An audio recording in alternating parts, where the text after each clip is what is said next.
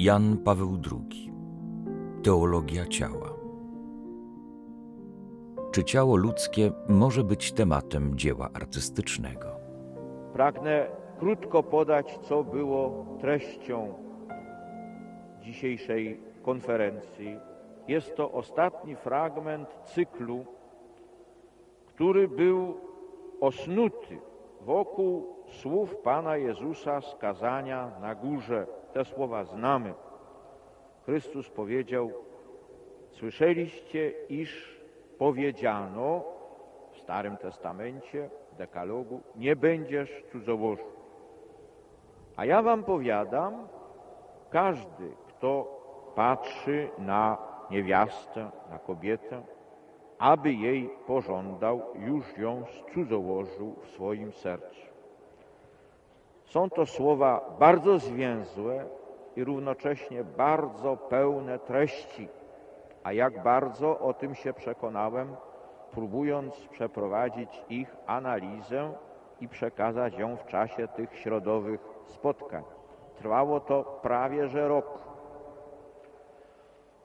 Oczywiście, że słowa te dotyczą zasady moralności wyrażonej w Dekalogu.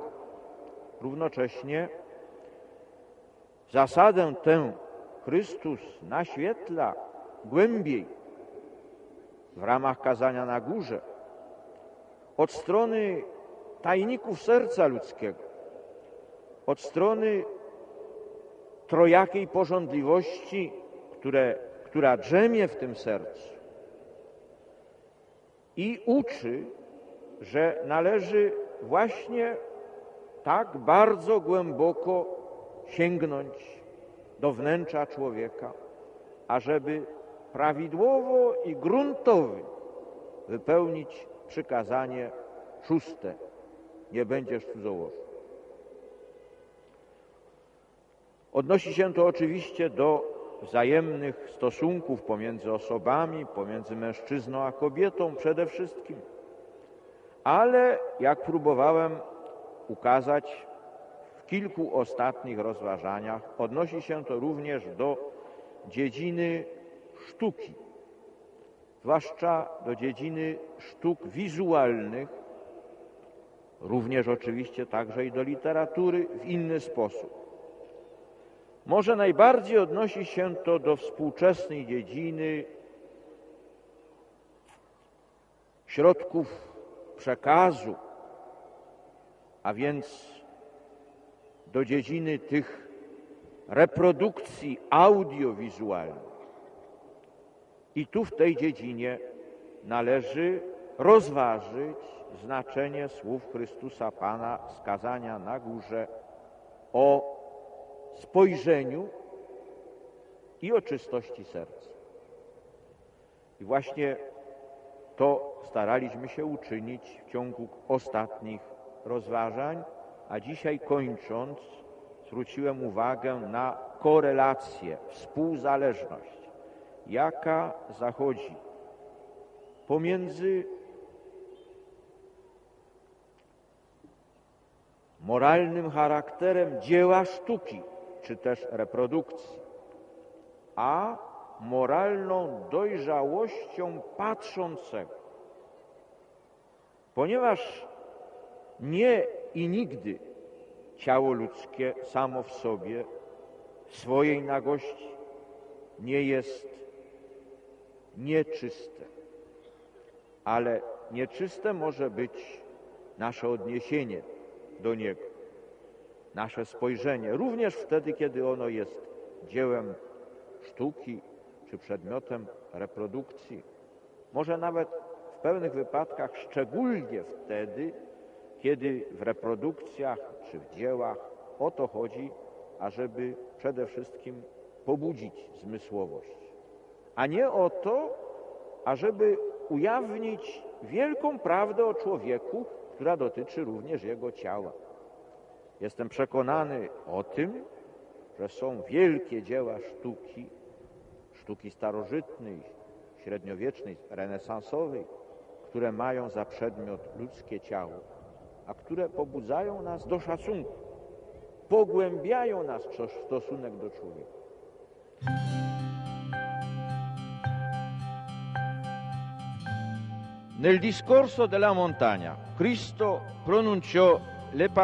W kazaniu na górze wypowiedział Chrystus słowa, którym poświęciliśmy szereg rozważań na przestrzeni prawie całego roku. W słowach tych, wyjaśniając swym słuchaczom właściwe znaczenie przykazania nie cudzołóż, Chrystus wypowiada się następująco. A ja wam powiadam, każdy, kto pożądliwie patrzy na kobietę, już się w swoim sercu dopuścił z nią cudzołóstwa.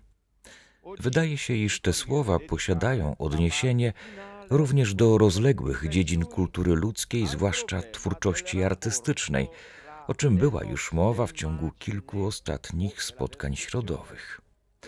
Dzisiaj wypadnie nam poświęcić końcową część tych rozważań problemowi stosunku, jaki zachodzi pomiędzy etosem obrazu lub opisu, a etosem widzenia, a także słyszenia, czytania czy innych form poznawczego odbioru, z jakim spotyka się treść dzieła sztuki lub też szeroko rozumianej audiowizji.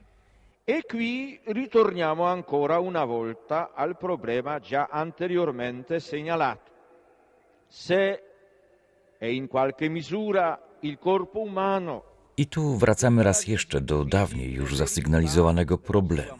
Czy i na ile ciało ludzkie w całej widzialnej prawdzie swej męskości i kobiecości może być tematem dzieła artystycznego, a przez to samo owej specyficznej komunikacji społecznej, dla której dzieło takie jest przeznaczone. Tym bardziej odnosi się to pytanie do całej współczesnej kultury masowej, związanej z technikami audiowizualnymi. Czy może ciało ludzkie być takim modelem, tematem, skoro wiemy, że łączy się z tym owa przedmiotowość bez wyboru, którą uprzednio nazwaliśmy anonimowością, a która zdaje się nieść ze sobą poważną możliwość zagrożenia całej sfery znaczeń, właściwej dla ciała mężczyzny i kobiety, ze względu na osobowy charakter ludzkiego podmiotu oraz komunijny charakter międzyosobowych odniesień.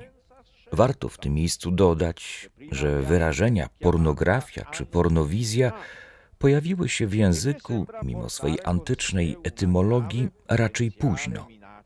Tradycyjna terminologia łacińska posługiwała się wyrażeniem obscena, wskazując w ten sposób na wszystko, co nie powinno znaleźć się na oczach widowni, co winno być otoczone należytą dyskrecją, co nie może być poddane bez wyboru ludzkim spojrzeniom. Ponendo la precedente domanda, ci rendiamo conto che de facto nel corso di epoche intere della cultura umana. Stawiając uprzednio pytanie, zdajemy sobie sprawę z tego, że de facto na przestrzeni całych epok ludzkiej kultury i twórczości artystycznej ciało ludzkie było i jest takim modelem, tematem dzieł sztuki wizualnej, podobnie jak cała sfera miłości pomiędzy mężczyzną a kobietą oraz związane z tym obdarowywanie się męskością lub kobiecością w ich cielesnym wyrazie, było, jest i będzie tematem literackiego opisu. Opis taki znalazł swoje miejsce również w Biblii, przede wszystkim w tekście Pieśni nad Pieśniami, do której wypadnie nam jeszcze powrócić przy innej sposobności. Owszem, należy stwierdzić, że w historii literatury i sztuki, w dziejach ludzkiej kultury jest to temat szczególnie częsty, a także szczególnie ważny. Dotyczy bowiem sprawy, która sama w sobie jest wielka i doniosła. Dajemy temu wyraz od początku naszych rozważań, chodząc po śladach biblijnych zapisów, które odsłaniają nam właściwy kształt i wymiar tej sprawy. Godność człowieka w jego męskiej i kobiecej cielesności oraz oblubieńcze znaczenie tej kobiecości i męskości wpisane w całą wewnętrzną, a równocześnie widzialną strukturę ludzkiej osoby. Le nostre precedenti riflessioni non intendevano mettere in dubbio il diritto. Nasze wcześniejsze rozważania nie mają na celu zakwestionowania prawa do tego tematu. Zmierzają tylko do wskazania, że jego podejmowanie łączy się ze szczególną odpowiedzialnością, natury nie tylko artystycznej, ale także etycznej. Podejmując ów temat w jakiejkolwiek dziedzinie sztuki, czy też przy pomocy technik audiowizualnych, artysta musi być świadom pełnej prawdy przedmiotu, całej skali wartości, jakie z nim się łączą. Musi nie tylko z nim się liczyć in abstracto, ale sam je prawidłowo przeżywać. Jest to również owa zasada czystości serca, którą w tym wypadku z egzystencjalnej dziedziny zachowań i postępowań trzeba przenieść do intencjonalnej dziedziny tworzenia czy odtwarzania. Wydaje się, że proces artystycznego tworzenia nie tylko zdąża do obiektywizacji modelu, ale równocześnie do wyrażenia w takiej obiektywizacji tego, co można nazwać twórczą ideą artysty, a w czym wyraża się właśnie jego wewnętrzny świat wartości, a więc także życie prawdą swego przedmiotu.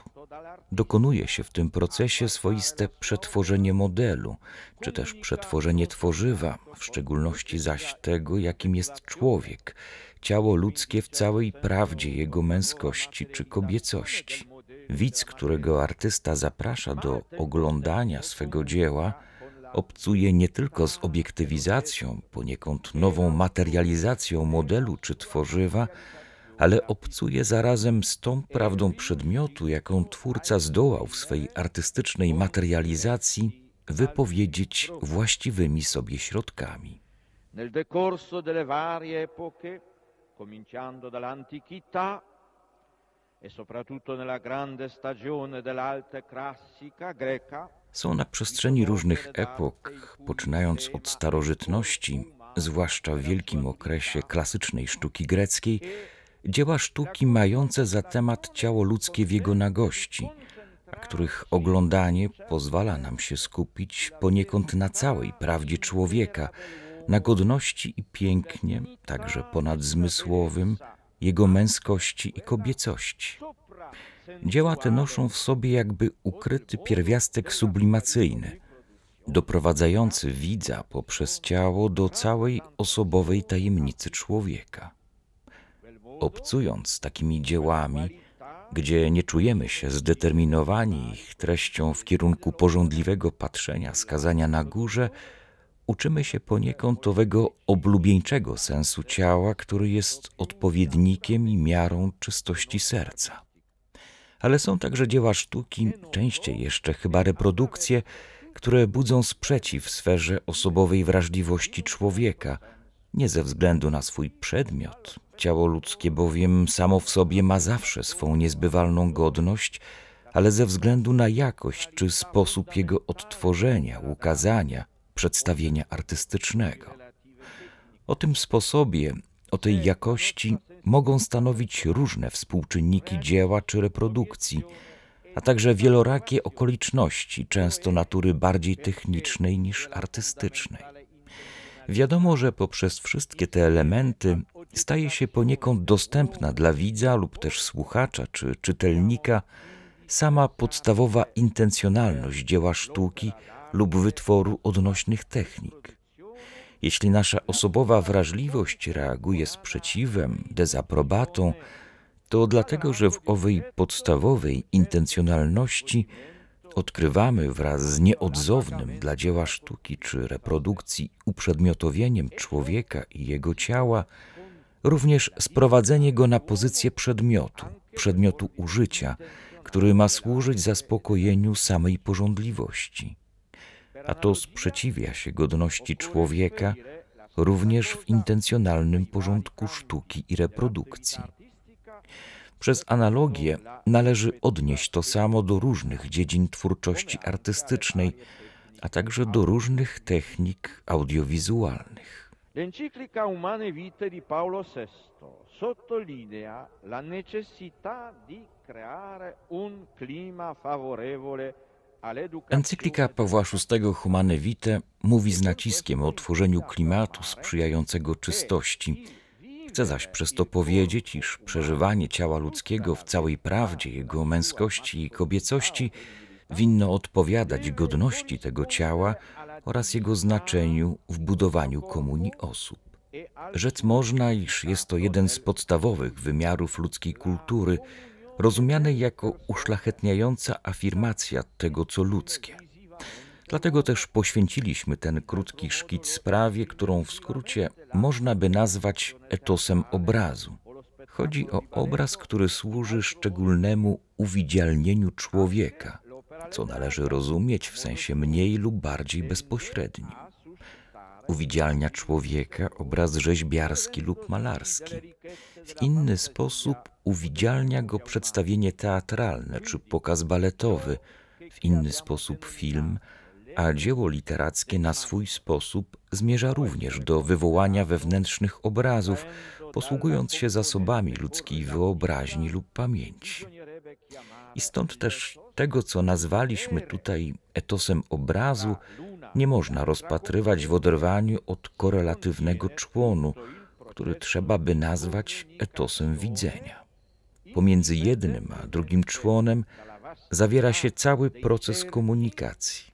Bez względu na to, jak szerokie kręgi zatacza owa komunikacja, która w tym wypadku zawsze jest społeczna.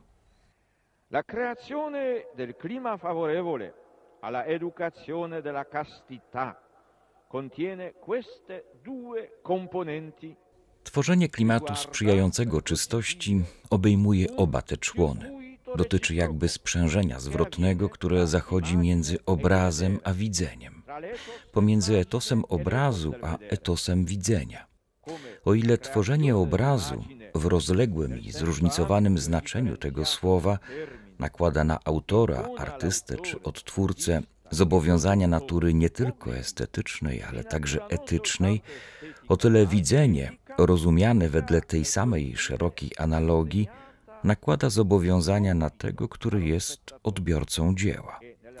Autentyczna i odpowiedzialna twórczość artystyczna stara się przezwyciężyć anonimowość ciała ludzkiego jako przedmiotu bez wyboru, szukając, jak już powiedzieliśmy wyżej, na drodze twórczego trudu, takiego artystycznego wyrazu prawdy o człowieku, w jego kobiecości i męskiej cielesności, która zostaje niejako zadana widzowi, a w szerszym zakresie każdemu odbiorcy dzieła. Od niego więc z kolei zależy, czy zdobędzie się na własny wysiłek, ażeby przybliżyć się do tej prawdy, czy też pozostanie tylko powierzchownym konsumentem wrażeń, wykorzystującym spotkanie z anonimowym ciałem, tematem na poziomie samej zmysłowości, która sama z siebie reaguje na swój przedmiot właśnie bez wyboru. Na tym kończymy cały ten doniosły rozdział naszych rozważań o teologii ciała, dla których punktem wyjścia są słowa Chrystusa z kazania na górze. Są one ważne dla człowieka wszystkich czasów, dla człowieka historycznego. Są ważne dla każdego z nas.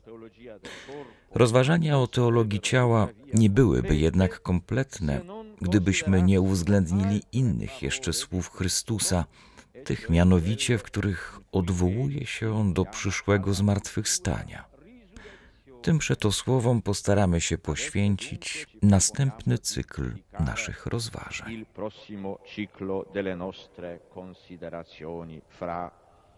Fra breve tempo.